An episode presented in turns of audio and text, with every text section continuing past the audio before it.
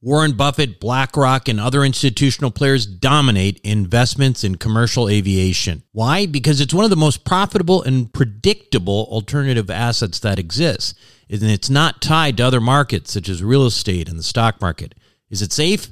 Well, imagine triple net leases to the likes of American Airlines and British Airways. Income is contractual and guaranteed by some of the biggest named airlines in the world. That's why this kind of investment was never available to the ordinary accredited investor. That is until now. Visit accesswealthaviation.com and check it out for yourself. Invest in an institutional team with over 200 plus years of combined investment experience in the aviation sector. Conservative investing with double digit returns and tax advantages. That's accesswealthaviation.com. Accesswealthaviation.com. You are listening to the Wealth Formula Podcast with Buck Joffrey. Get ready to change your life. Welcome, everybody. This is Buck Joffrey with the Wealth Formula Podcast coming to you from Montecito, California. And I am still loopy, man. I, uh, so recovering from COVID, about, uh, gosh, two and a half weeks out now. I'm sort of in a cloud. It's so weird. Just like 75% physically a little short of breath, but I've just got like this haze haze in my head going on. I don't know what's going on, but hopefully it'll get better. Um, and uh, every day seems to be just a tad better. Um, so uh, if I say goofy stuff, uh, don't don't blame me. I think it's probably a little bit of low oxygen or something like that. So, like this interview with Tom Wheelwright, uh, I did today. This was actually my first interview that I did with uh, anybody uh, since uh, the COVID diagnosis. It was a little weird. Um, I knew I had wrote written down everything I, I wanted to ask Tom, but I still felt kind of odd. Anyway, uh, listen, um, first podcast also since the inauguration. Um, I'll just say that uh, political differences aside and all the concerns for, you know, taxes and all that business, I was relieved to see some order uh, restored in the government last week. Uh, you know, after all that insurrection stuff and all that, which I found very sad uh, for America. Um, and regardless of policy differences, etc., and all the war coming on the rich and it, it, all that business um, that we might be worried about, I do think that this uh, that uh, Biden is a guy who you know has got a lot of integrity. He cares about his country. He's a guy that I, I feel like is a, a, respectable human being, and and uh, you know, as a person who loves his country first above uh, any party, I wish him well. I hope uh, he can guide us through the difficult part of this history that we're in. You know, with the death and destruction of this pandemic, the financial hardships um, that uh, people are having and you know this crazy hyperpolarization and partisanship uh, that we haven't really seen I think in this country probably since the Civil War, which I think is very, very sad. But um, anyway, it's my sincere hope that uh, this president will help, you know, help bring a, a new national discourse. Um, you know, we're not going to agree on things, but hopefully we can stop being quite so hateful. Uh, and maybe it's unrealistic though to think that you know that genie can go back in the bottle uh, after all these you know this world that we live in now with sound bites and gotcha moments and all that but i think we're capable and i certainly know you guys are as a community. You're smart and uh, you're good people and and uh, and i and i'm hoping that uh, at least we as a community can make an effort to tone things down. I mean, there's people with a lot of different opinions even within our group uh, and uh, but i think it's it's nice to see people just you know ratchet it down and and you know try to have respectful conversations with one another instead of the hate. So um, anyway, with that being said, uh, this show today is an important one. Uh, this is a show that uh, really um, is probably going to be, um, you know, probably one of the more important shows to you because it's really talking about what the tax implications um, are of this uh, the the administration and what's going on. And of course, uh, there's no one better to talk to on this topic than my CPA, uh, Tom Wheelwright. And uh, when we come back, we're going to get Tom on the show, and, um, uh, and talk about uh, you know what's going to happen next and and potentially over the next four years. So we'll be right back. What do the Rothschilds, the Romneys, and the billionaire hedge fund managers know that you don't about growing and protecting wealth? As you might imagine, the wealthy have a few tricks up their sleeves. One strategy allows you to grow wealth tax free at a compounding rate with no volatility. It protects your money from creditors and lawsuits, and it lets you invest the same money in two different places at the same time. How about that for amplifying wealth? To learn more, go to wealthformulabanking.com. Again, that's wealthformulabanking.com. Self storage is a necessary evil. It's where you keep your stuff and forget about it. No wonder this stuff is so profitable and recession resistant. The Wealth Formula community, well, we've benefited from that. We've made lots of money in this space with Reliant Real Estate, one of the largest self storage companies in the country. With an average investor internal rate of return of almost 34%, with hold times just over three and a half years, these guys know what the meaning of velocity of money is. If you're an accredited investor, make sure to check out what they're up to right now at ReliantFund4.com. Again, that's ReliantFund4.com. Welcome back to the show, everyone. Uh, today, my guest on Wealth Formula Podcast, of course, is no one new to the show. He is uh, uh, well known. His name is Tom Wheelwright. It's my CPA. He's uh, the author of Tax Free Wealth and is a guy who we really probably want to talk to right about now, uh, given our uh, new tax um, situation that we have and the new government. So, Tom, welcome back to Wealth Formula Podcast. Hey, thanks for having me, Buck. Always good to be always good to be with you guys. Well, listen, um, I want to make sure we get right into it because this is a show that uh, I've been wanting to do uh, as soon as the election happened, particularly the Senate Senate election. And so let's get into it um, right away. I mean, we have now obviously a, a Democratic president. Uh, we have both the House and the Senate mm-hmm going to the Democrats. So what does this all mean? Like what what happens now?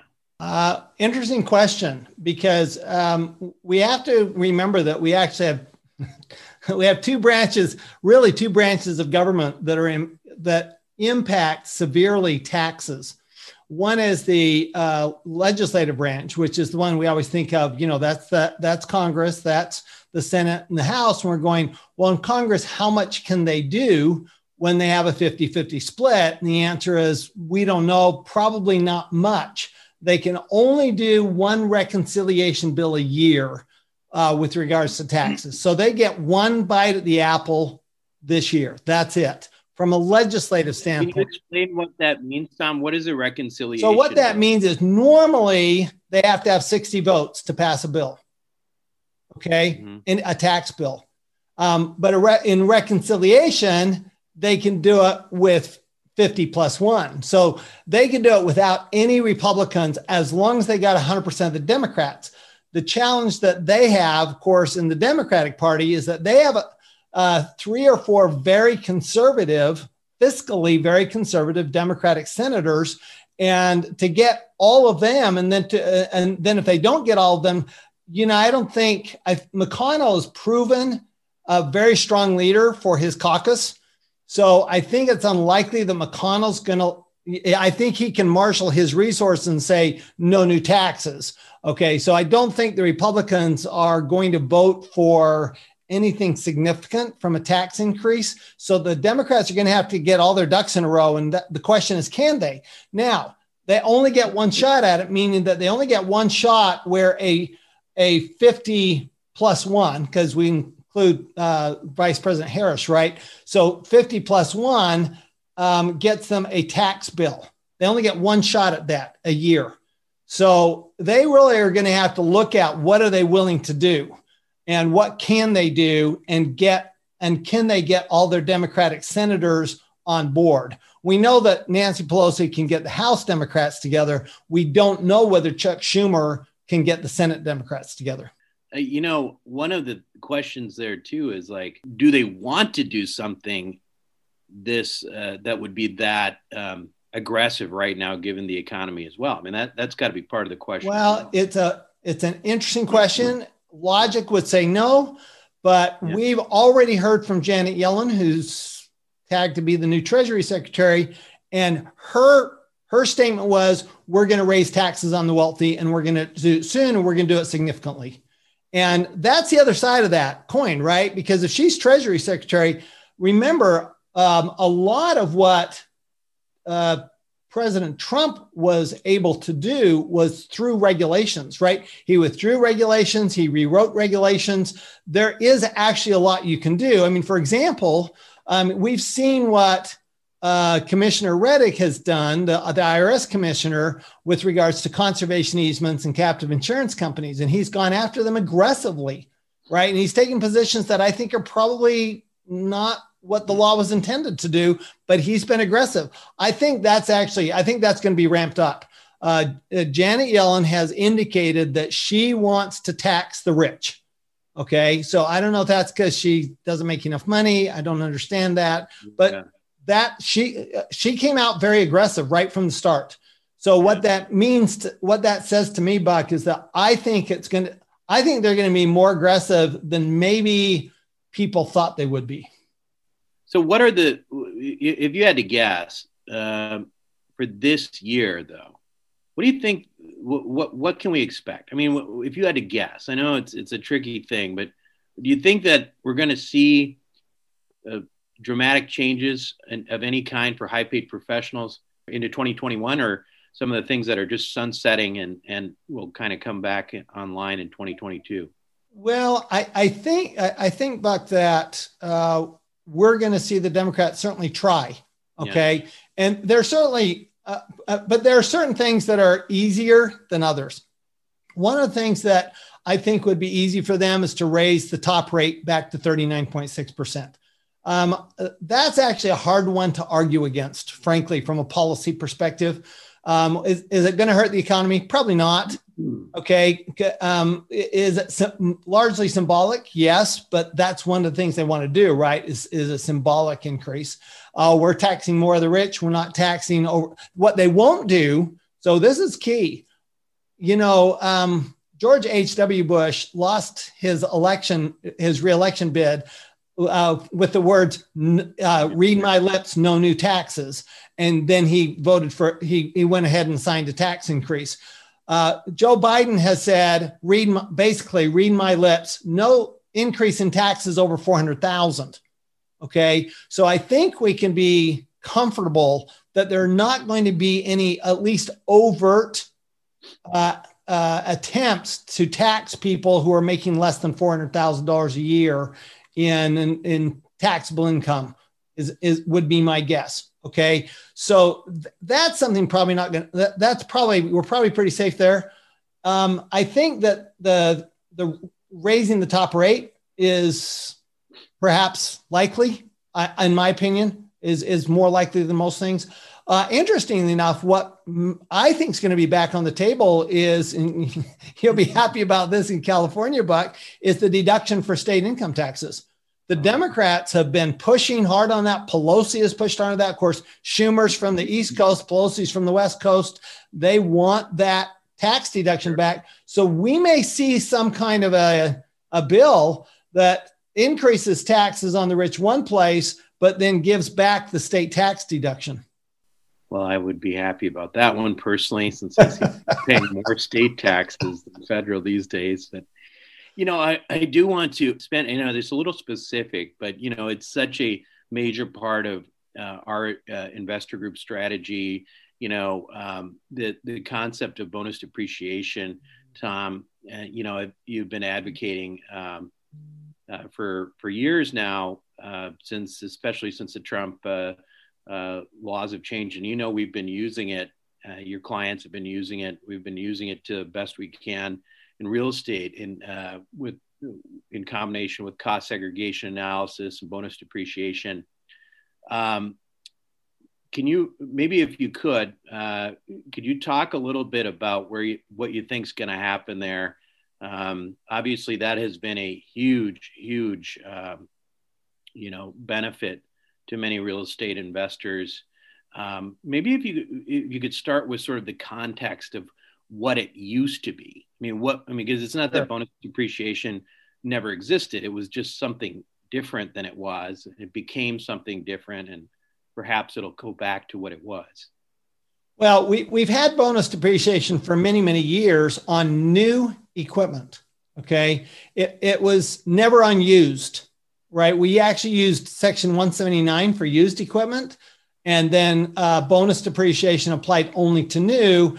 And then we also had you know, it's been up and down from 50% to 100%, right, on new equipment. We are, but by the way, we're one of the few countries in the world that doesn't that doesn't hasn't always allowed 100% deduction for equipment new equipment okay that's very common throughout the world uh, a deduction for new equipment. What what we're unique in is allowing a bonus depreciation for used real estate. That's a that's a unique position. In fact most countries don't even allow any depreciation for used real estate and we're allowing bonus depreciation. So what we used to have is we used to have basically four rates for depreciation. We had a a, a uh, basically a three percent rate, uh, approximately somewhere between two and a half to three percent for the building. We had a zero percent rate, of course, for the land. We had a, a, a five to ten percent rate for the land improvements like uh, landscaping and driveways and so forth, and then we had a twenty percent rate for uh, the contents of the building, like ceiling fans and you know connect uh, washer dryer or that kind of stuff. So um, that's historical. So I, I've always been a fan of cost segregation, as you know. There's still that's never going away, right? We're always going to be able to do that. I think. I, I do think that they're going to be hard pressed to remove um, bonus depreciation for real estate without um, severe impact on the market. I mean, you, uh, think about it right now. We've got so much pressure on landlords because of the eviction restrictions, right? Mm-hmm. And if they were to then say, "Well, you don't get bonus depreciation," who's I, I think that's I think that would be devastating to the economy. I, I think that would be devastating. So I know Biden's talked about it. So we'll see if they're aggressive. I'm not sure that they'll be able to get their 50 plus one votes on that one. Yeah, and so in, in that regard, uh, we, we may have the rest of the year because that one so that one naturally um, that that that expires at the end of this year anyway, doesn't it? At, at the end Uh, it, well, no, what happens is at the end of 2022, so we have two years. oh, okay. Uh, the end of 22, 22, it starts decreasing every year. Okay. Um, so we go back to, to where it was at 2025, but it's it's actually around for quite some time now still. Let me ask you a logistical question here that I, I feel like it's come up a number of times because, you know, at, at any point, you know, any of these reconciliations or, you know, new laws um, uh, can be, uh, you know, taken up into Congress. And at what point uh, do they count? In, in other words, say, for example, we have a, a real estate opportunity and we close on it in the next 60 days. Um, and do we, you know, the law still says we can take bonus depreciation. Is there a reason to think that we wouldn't be able to, to take the bonus depreciation in 21 uh, because of a law change, you know, two months later? So that's that's a great great question. Um, that, what we're looking at is the effective date. What's the effective date of the law? Right. So what we normally see is we don't normally see an effective date prior to when the legislation was first proposed.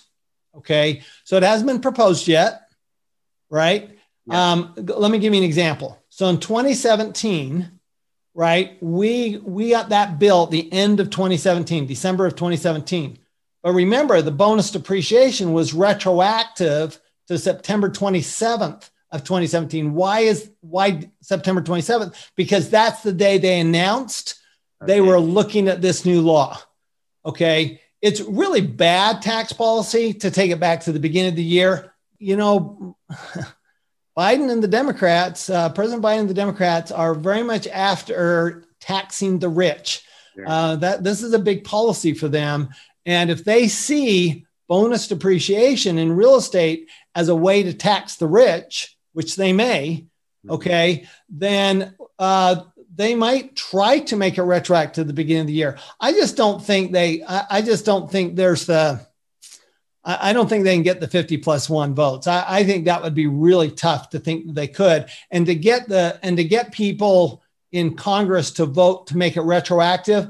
It's such horrible tax policy. I'd I'd be very surprised to yeah. see that happen. Yeah.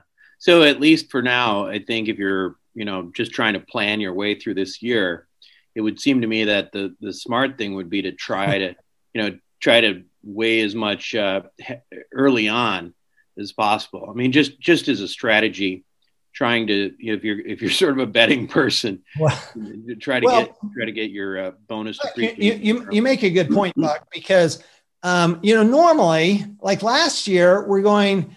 Does it matter if I invest from a tax standpoint? Does it matter if I invest in January? Do I need to invest in January? Can I wait till December? And the answer is, well, with bonus depreciation, doesn't matter. Yeah. So we could we could absolutely wait and kind of wait and see and see what happens. But right now, you're absolutely right that um, you know investments that are done in January are unlikely to be pulled back if there is legislation undoing bonus depreciation. You make yeah. a really good point.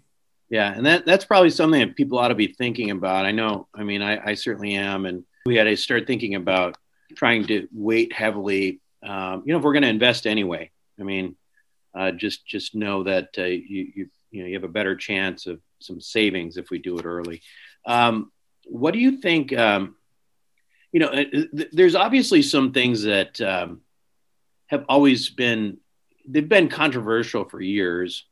Uh, you know, some of the conservation easement type things, and uh, obviously um, um, uh, various types of uh, self insurance. Do you think that these things at some point um, uh, what do you think happens to some of the? I mean, you take something like easements, and I know it's not something that talk about too much, but you look at something like that. It there has been such this like you know a question of you know it's not illegal, it's hated by the IRS, but now there's an element of it that also involves conservation, which is something that the Democrats seem to be into. How do you how do you see some of these things playing out? I mean, do you at the very least do you think we get some definitions and some true um, you know some some true guidelines as opposed to just guessing uh, you know what the risk is? Well, I, I think what we could see is uh, again regulations that would limit um, how they're used. Okay, I, I don't think the law is going to change because um, like you say, that, that both the Democrats and the Republicans like conservation easements. Right. They both like them because from the Democrats, it's a conservation. From Republicans, it's okay. This is you know this is uh, this is a charitable contribution. This is a you know there's economic benefits here. So they both like them. Um, and and the cha- the challenge, of course, is that ha- there has been abuse. There's no question there's been yeah, abuse, sure, right? Sure. Uh, I mean, I've seen like 20 to 1 valuations, 25 to 1 valuations. Yeah. going, these are ridiculous valuations. Um, unfortunately, the, the place they really should um, be dealt with is in the courts, yeah. right? They, they shouldn't be dealt with by the IRS and they shouldn't be dealt with by Congress, really. They should probably be dealt with in the courts as to the, just the valuation side of it. Um, I, I, think, though, that what we're more likely to see than legislation in the conservation easement area is we're more likely to see um, restrictions from a regulation, from a regulatory standpoint. Um, that's when, again, where Janet Yellen could say, look, we're going to write regulations. We're going to let those regulations go to court. Maybe in the meantime, uh, Congress will pass pass something, but we're going to do what we can do to restrict them from a regulatory standpoint. And I think from a, you know, the, the, the captive insurance, the self insurance has the same issues because remember, um, the origin, the, or, the origination of captive insurance is for uh, farming farmers, right? Yeah. Farmers and ranchers, uh, because they have so much risk that they cannot otherwise insure. And, and it's interestingly because it was Senator Grassley who's been going after conservation easements and uh, captives, and yet he's the one that got them in the law in the first place. Yeah. So it it's a little uh, you know, it's a little difficult to understand where they're going. I think, though, again, what they're trying to do is to prevent abuse. And I think that that again will come through regulation. Well, what's interesting too on the I'll, I'll say on the the captive insurance side is um, we even though we have a Democratic uh, president and and Congress now, we actually have a conservative Supreme Court, and there's some there's some cases um, that that revolve uh, that that are involved in the Supreme Court specifically with cap uh, with captive insurance, isn't there? There is a case right now that we're waiting for a decision from the Supreme Court. It's been heard by the Supreme Court. We're waiting for a decision any day now from the Supreme Court and and that really relates to uh, if you are um, are if you're in a captive, if you have a captive, do you have to file a form 8886? That's really what that revolves around. Right. Did the IRS go through the proper mechanism um, to re- make that a requirement? And if not, then that means that they have a hard time tracing it, right? right? So it makes uh, enforcement that much that much tougher. But yeah, I mean, it's we're waiting on that court case, on that decision any day now. Um, I want to shift a little bit. Uh, I think just sort of on these specific things we've been talking about, because I think that um, you know overall there's always a little bit of a doom and gloom uh, from the financial perspective. Certainly, when you have everything shifting towards a democratic government, um, but you know, the other perspective on this that I, have certainly thought about, and I, am curious about what you think is, you know, um, this is a this is a government, uh, this is an administration that wants to do some big things too, um, specifically as it relates to, you know, probably the environment, the Green New Deal, uh, the uh, infrastructure, and all of that. And it would seem to me that along that lines, we have probably some things to look forward to as well. And I'm just wondering if you could talk a little bit, sort of, you know, on a historical perspective, on what your view is, you know, with these kinds of um, movements, and and how ultimately, you know, do they end up benefiting us as taxpayers? Well, so um, that you're the first one, the, the conservation is uh, and the climate is really, I think, one of his number one things. After yeah. after after coronavirus, I think that's his number one issue, um, and that's good. Actually, I think that's actually good news. Yeah. Um, for investors, because one thing we know for sure is that no politician is ever going to give up any power they have, and the tax law as an, a way to incentivize something is very powerful. And so I would see that there's going to be there. We we know that he's President Biden's already talked about this. He talked about on the campaign trail that he wants to incentivize uh, green energy. Mm-hmm. Right? He wants to re- incentivize renewable energy. He wants to incentivize electric cars. He wants to bring back uh, full credits for solar, for example, and going going back to the thirty percent. And so I think we're going to see that. I actually think that's an, to me, that's where I'm looking from a real estate standpoint. Yeah. Okay. Is that the real estate opportunities are really going to be in housing and in energy. Okay. That's where the real estate's going to be. I think commercial is uh, in going to be in terrible. I mean, commercial real estate, I mean, office, et cetera. We know because of the virus that people haven't been going to the office. And so I think the office, commercial office space is going to be challenging that segment of real estate. But I think that the segment for, for multifamily, I think we might see more in the low income housing yeah. area. We might see more in, we certainly will see more in solar and other um, uh, renewable energy uh, areas. So I, I do think we're going to see some incentives going that way. And that might be, it might be those incentives offset the increase in the taxes to the wealthy and might, they might come in at the same time and that's how they might convince people to, to vote for that bill yeah i mean and at the end of the day i think this thematically goes back to our whole philosophy here which is ultimately yeah i mean you, you're going to get hurt in this economy if you're a you know unfortunately if you're a high w2 wage earner you get nothing else going on right but right. Um, you know if, if you can you know, make yourself a little bit more sophisticated uh, financially, uh, you have you have an op- opportunity here potentially to to win, and I, I, think that's an ongoing theme. Don't you think that's true? Oh, I don't think there's any question. There's a, um, I, I was listening to our, our friend Robert Kiyosaki, right? He was doing his his uh, radio show, and uh, he he was talking about green energy, and his guest said American Tucson was his guest, and he said, "Look, the socialists are going to pay for the green energy, and the capitalists are going to profit from it. The entrepreneurs are going to profit from it. So there's going to be there's always huge opportunity, um, and and certainly when there's a shift." a, shift is an opportunity from an investment standpoint. But you're absolutely right, Buck. I think that the high income earners are going to get hit harder and harder and harder um, the the deeper we go into this administration. Right, Tom. I want to thank you again for being on Wealth Formula podcast. I think um, you know overall, uh, I you know I don't think it's it's the end of the world. I think we're going to be fine. But I do appreciate your perspective and. Uh, and uh, obviously love having you on all the time.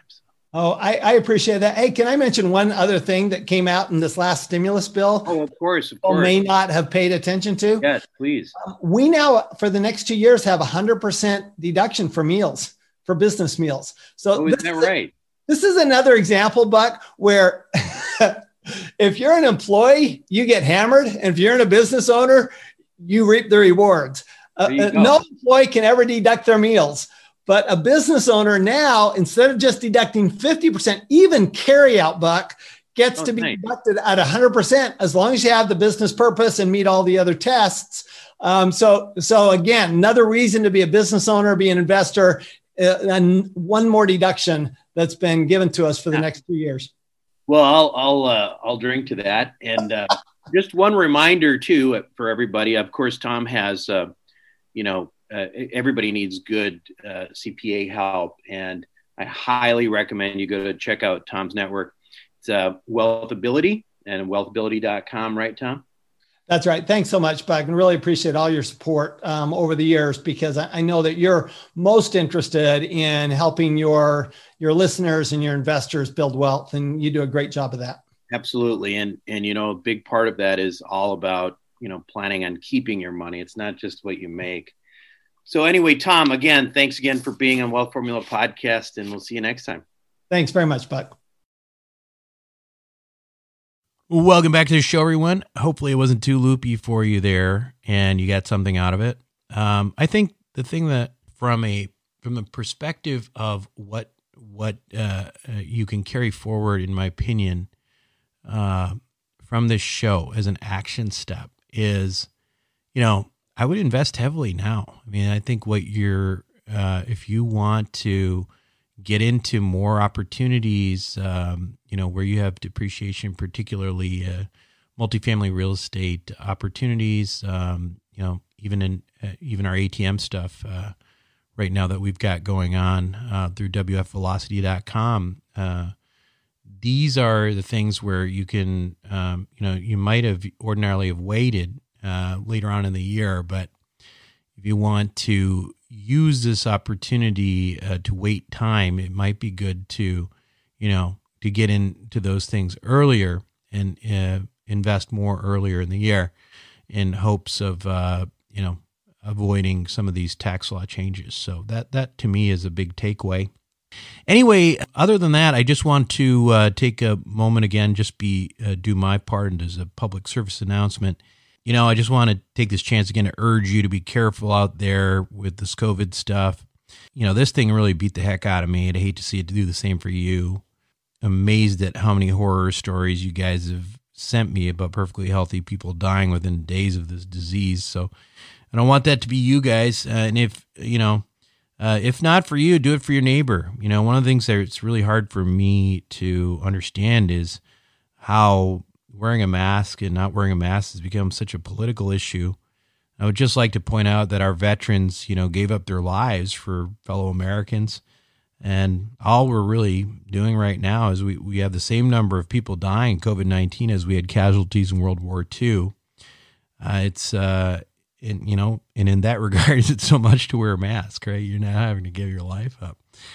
Um, anyway, certainly easier than going to war, right? Um, anyway, that's uh, that's my PSA topic for, uh, for the day, and I'm going to leave it at that.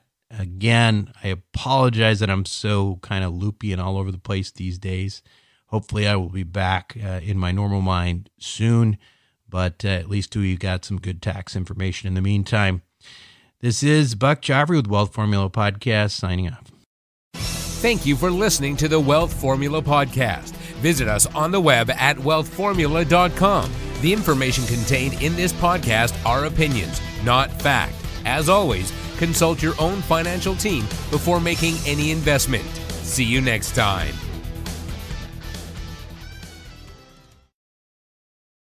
Buck Joffrey here from Sapio with Buck Joffrey. Aging might become reversible over the next 10 to 20 years. It's already being done in lab animals, so it's just a matter of time. Our challenge? To be healthy enough for when that time comes. As a former scientist and surgeon myself, my goal is to figure out how to do that and to share it with you. I wrote a book called Living Longer for Busy People that you can download for free at sapiopodcast.com. You'll be amazed at just how a few daily adjustments can add years of a healthy life for you. Again, download it for free, sapiopodcast.com.